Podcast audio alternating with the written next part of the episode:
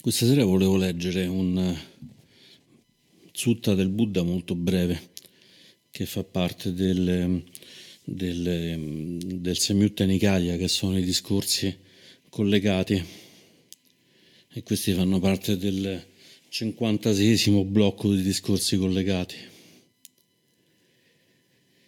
E questo si intitola Uno stagno dei fiori di loto e lo possiamo leggere così. Biccu, mendicante, supponiamo che ci sia un, uno stagno di fior di loto che sia lungo 50 leghe, largo 50 leghe e profondo 50 leghe, pieno fino all'orlo in modo tale che anche un corvo possa bere da, da questo stagno. Poi invece una persona prende dell'acqua sulla punta di un filo d'erba. Cosa ne pensate, Bicco?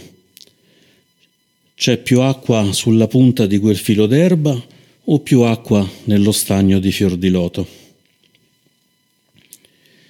E Bicco rispondono, Signore, l'acqua nello stagno è certamente di più.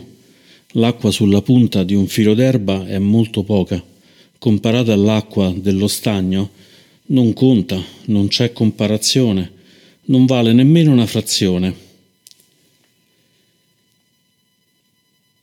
Il Buddha riprende e dice, nello stesso modo, per una persona che ha comprensione, un nobile discepolo che ha riconosciuto la retta visione, la sofferenza è andata oltre ed è stata lasciata andare ed è molta, molta di più quella che è stata lasciata andare rispetto a quella che è rimasta. Comparata alla massa di sofferenza nel passato che è stata lasciata andare che ormai è andata, quella che rimane non conta, non c'è comparazione, non vale nemmeno una frazione, perché al massimo ci saranno altre sette vite. Una tale persona veramente comprende la sofferenza, l'origine della sofferenza, la sua cessazione e il sentiero. Ed è per questo per cui dovete praticare la meditazione.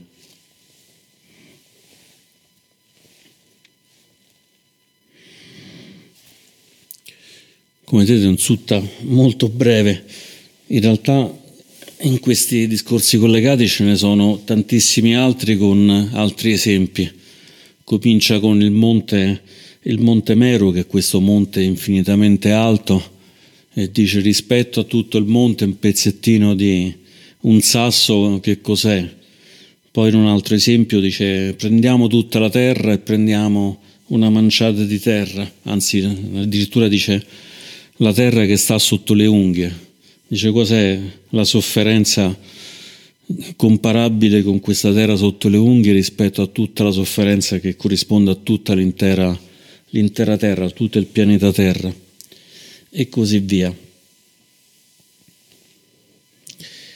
Chiaramente sono discorsi di esortazione, questo qui è un modo per il Buddha di dire, di dire a tutti quanti i monaci di, di attivarsi, di essere più efficaci, di praticare la meditazione e comunque anche praticare l'ottuplice, l'ottuplice sentiero, quando, duce, quando dice che queste persone che hanno raggiunto questo livello conoscono per davvero la sofferenza, significa che hanno avuto un rapporto diretto. Parliamo di sofferenza, ma il termine più preciso è dukkha, che vuol dire sofferenza, insoddisfazione, inquietudine e anche proprio dolore, anche proprio dolore in modo forte. E quali sono queste persone? Lui eh, correttamente il Buddha dice, dice che le, queste persone hanno raggiunto la retta visione. La retta visione si riferisce al primo stato di illuminazione. Perché è importante sempre ricordare che prima di essere pienamente illuminati ci sono possibilmente altri tre stati precedenti, non tutti obbligatori. Ad esempio il Buddha senz'altro non ha avuto il terzo stadio e quali sono questi stadi? Il primo, il primo stadio di illuminazione è quello del Sotapatti, quello in cui vengono mh, in modo non più eh, non c'è più possibilità di tornare indietro su tre cose su queste tre cose. La prima cosa è avere una retta visione del sé cioè che sebbene ci sia un sé convenzionale non è un sé che rimarrà stabile per tutta la nostra vita o addirittura anche nelle vite successive che è quello che nel buddismo antico si chiama anatta in sanscrito è anatman, il senza, senza sé stabile, non significa che non c'è un sé, significa che non c'è un sé che rimane sempre lo stesso.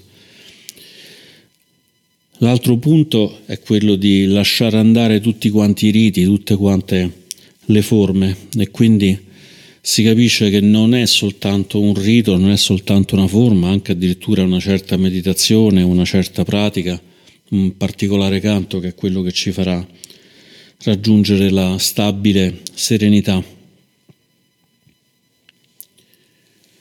E questi sono i punti più essenziali. La terza parte è che non c'è più dubbio.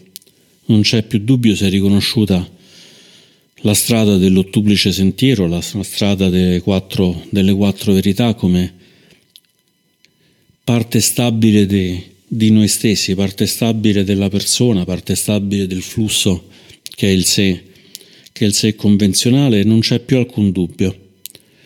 Una volta che appunto si abbandonano tutti i dubbi, si abbandona il senso di sé e si abbandonano i riti, si raggiunge questo, questo stato. Non è che si raggiunge un po' per volta. Si creano le condizioni un po' per volta e poi, come dicono nello Zen, pamf, arriva, arriva questo colpo che ci, che ci fa cambiare stato. E questo è uno stato che anche nel canone Pali ci sono tantissimi laici che lo raggiungono, spesso addirittura lo raggiungono semplicemente dopo un discorso del Buddha o un discorso di uno dei, dei grandi maestri del Buddha, come ad esempio Sariputta o Mahamogallana. Poi ci sono gli altri tre stati di illuminazione,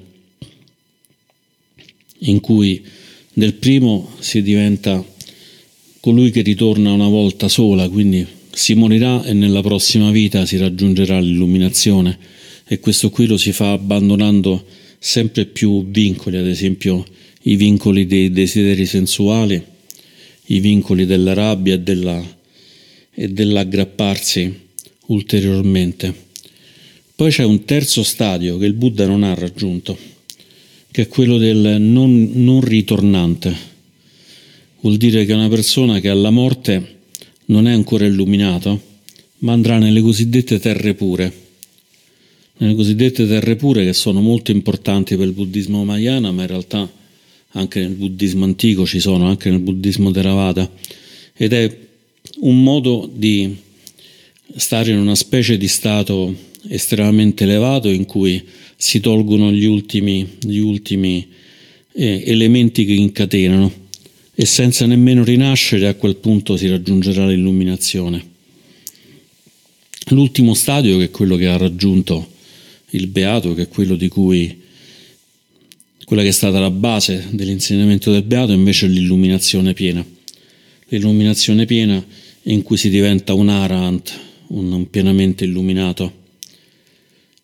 Un pienamente illuminato e il completamento, completamento di tutte queste, queste, fasi lo si raggiunge nel momento della, della, morte fisica, quello che si chiama pari nibbana, cioè andare oltre il nibbana, il nirvana che si raggiunge durante, durante ancora l'esperienza di attaccamento del corpo, perché il corpo comunque porterà in ogni caso sofferenza e insoddisfazione.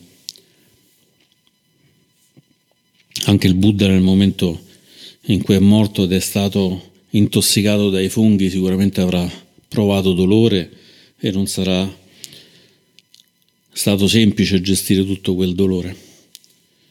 Per cui il dolore e la sofferenza c'erano ancora, ma una sofferenza tenuta completamente sotto controllo, senza più attaccamenti che la moltiplicano in tutti quanti i modi. E questa cosa in che modo, in che modo ci va a toccare? Perché possiamo dire vabbè ci stanno questi stati, tanto io non ci arrivo, è una cosa talmente complicata che non, non saprei nemmeno da che parte iniziare e quindi che me ne importa. Secondo me questo, questo, questo sutta, questo sutta in cui ci insegna appunto che c'è questo stagno enorme pieno di fior di loto e invece ci tocca direttamente nella vita, un po' perché è una voce di speranza, una voce di speranza in cui il Buddha ci dice ok, ce la puoi fare, ce la puoi fare e nel momento in cui ce la fai tutta quanta questa massa di sofferenza non diventa nient'altro che la sofferenza che può stare sulla punta di un filo d'erba, di un filo d'erba che è talmente tanta poca rispetto a tutto il resto. E l'altro punto però è una specie di sguardo verso il passato, uno sguardo molto importante, che è quello di dire la sofferenza che stai provando adesso, la sofferenza che stiamo provando adesso non è una sofferenza nuova, ma la sofferenza di una lunga, lunghissima catena. Possiamo tornare indietro a tutte le fasi della vita e riconoscere che in ogni momento della nostra vita abbiamo provato sofferenza, sin da quando eravamo appena nati e magari la mamma non ci dava da mangiare esattamente quando avevamo fame e piangevamo. E in tutti i momenti successivi, probabilmente se osserviamo con cura, scopriremo che anche oggi è stata una giornata in cui magari piena di felicità, ma c'erano anche elementi di insoddisfazione e sofferenza. Se vogliamo andare ancora all'indietro per chi eh, crede nelle, nelle vite precedenti, possiamo vedere che anche nelle vite precedenti abbiamo molto sofferto, ma anche senza credere a queste vite precedenti possiamo vedere comunque che coloro che ci hanno dato luogo alla nostra vita, i genitori, i nonni, i bisnonni e tutti gli antenati fino ad arrivare ai primi umani, alle prime scimmie che hanno dato luogo poi agli umani e continuando così fino ad arrivare addirittura alle alghe, all'inizio della, della vita sulla Terra, riconosciamo che in tutti questi momenti c'è sempre stata della sofferenza. E il Buddha dice, pensa, ci sono stati miliardi e miliardi di anni di sofferenza, quindi questa quantità infinitamente grande di sofferenza, però con la pratica, con la pratica, con la meditazione, con l'ottuplice sentiero, avendo una retta visione, quindi riconoscendo le quattro nobili verità, riconoscendo i condizionamenti che siamo condizionati in pressoché tutto quello che facciamo finché non riusciamo a riconoscere questi condizionamenti.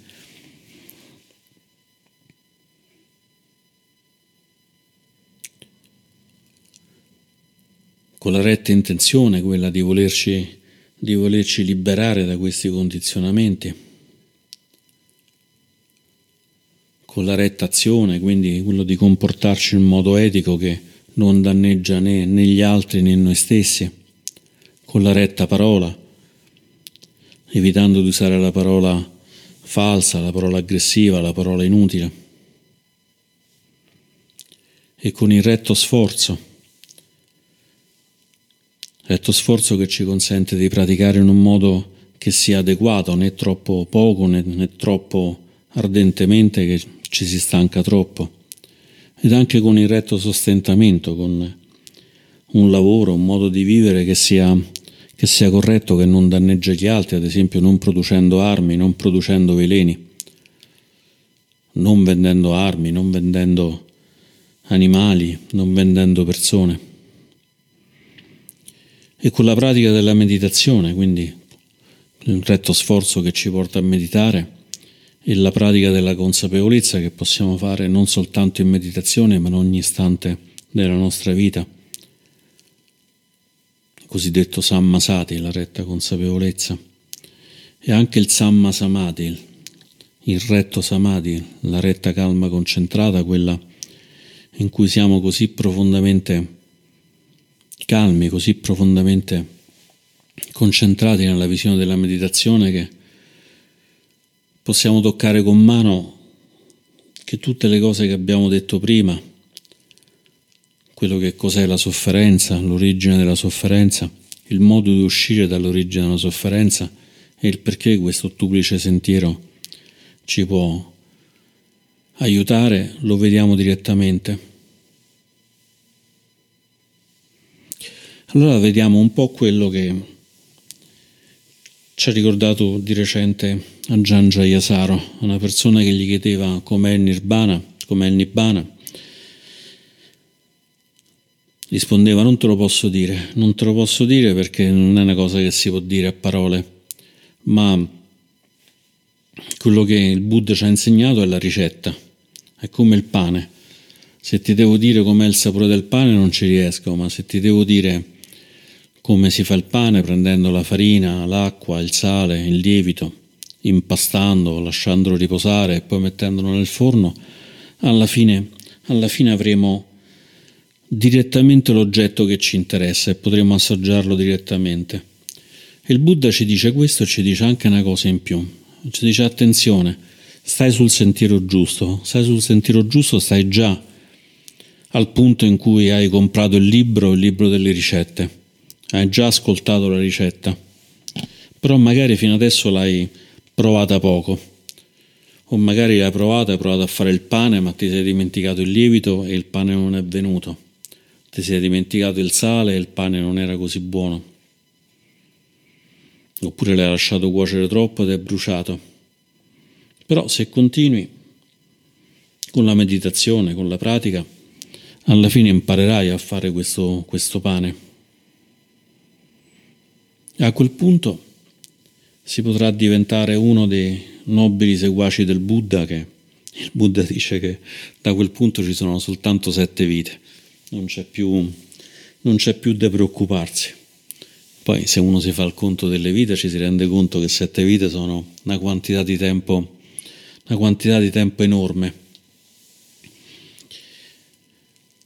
Però significa che stiamo già nella strada giusta, tant'è che questo livello si chiama l'entrata nella corrente. Entrare nella corrente vuol dire che ormai stiamo con una canoa salva e asciutta sul fiume e non possiamo più tornare indietro perché la corrente ci porta via, ci porta verso il mare, verso l'oceano. E però conviene sempre guardare, guardare, le due sponde. Da una parte conviene guardare la sponda dell'oceano perché è importantissima, è quello dove vogliamo arrivare, e dall'altra conviene guardare che fino adesso non abbiamo fatto altro che accumulare sofferenza, disagio e insoddisfazione in un modo veramente, veramente enorme. E quando ci rendiamo conto veramente di quanta sofferenza, di quanto disagio, di quanta insoddisfazione abbiamo accumulato, già semplicemente in questa vita, senza nemmeno guardare le vite precedenti, ci rendiamo conto che possiamo dire basta, assolutamente basta. E allora cominciamo a sviluppare quello che si chiama l'estinzione, il niroda di questa cosa, spinti da questo senso di basta che il Sambuega, questa in cui finalmente ci siamo spaventati vedendo quanta sofferenza abbiamo provato fino adesso e ci chiediamo ma perché devo continuare così? E quindi a quel punto si comincia a praticare in un altro modo, non più in un modo formale, in un modo in cui uno si siede e dice vabbè oggi pratico così sto un po' meglio. No, si pratica veramente come se dovessimo morire in quel momento, come se ci salvasse la vita in quel momento. E in realtà queste pratiche ci salvano la vita perché ci allontanano da tutto quanto questo, questo grumo, questo mucchio di, di sofferenza. E un altro aspetto che a mio avviso questo sutta del Buddha ci, ci rimanda è, è quello del perché pratichiamo, della nostra intenzione.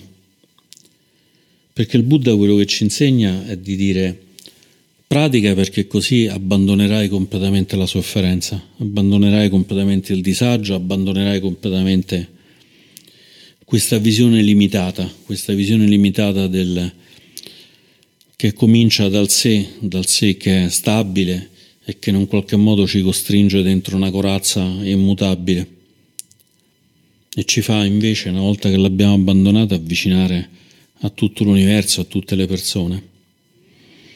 Allora ci possiamo chiedere, ma perché stiamo praticando? Perché sto praticando? Cosa mi aspetto da questa pratica?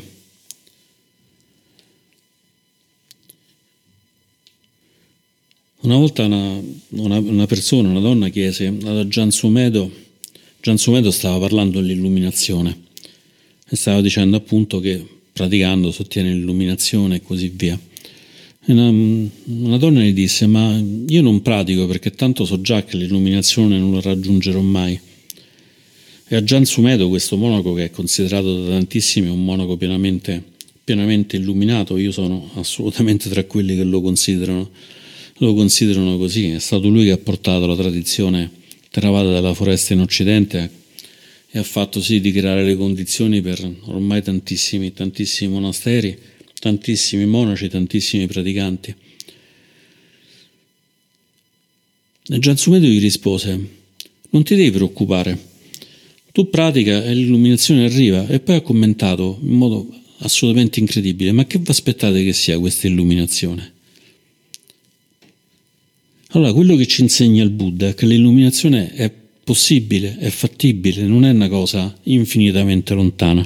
Se leggiamo i sutta, leggiamo continuamente di gente che ha sentito un discorso del Buddha e ha raggiunto almeno il primo livello di illuminazione, se non ancora di più. E questo vale sia per, per i laici che per le laiche, che per i monaci che per le monache.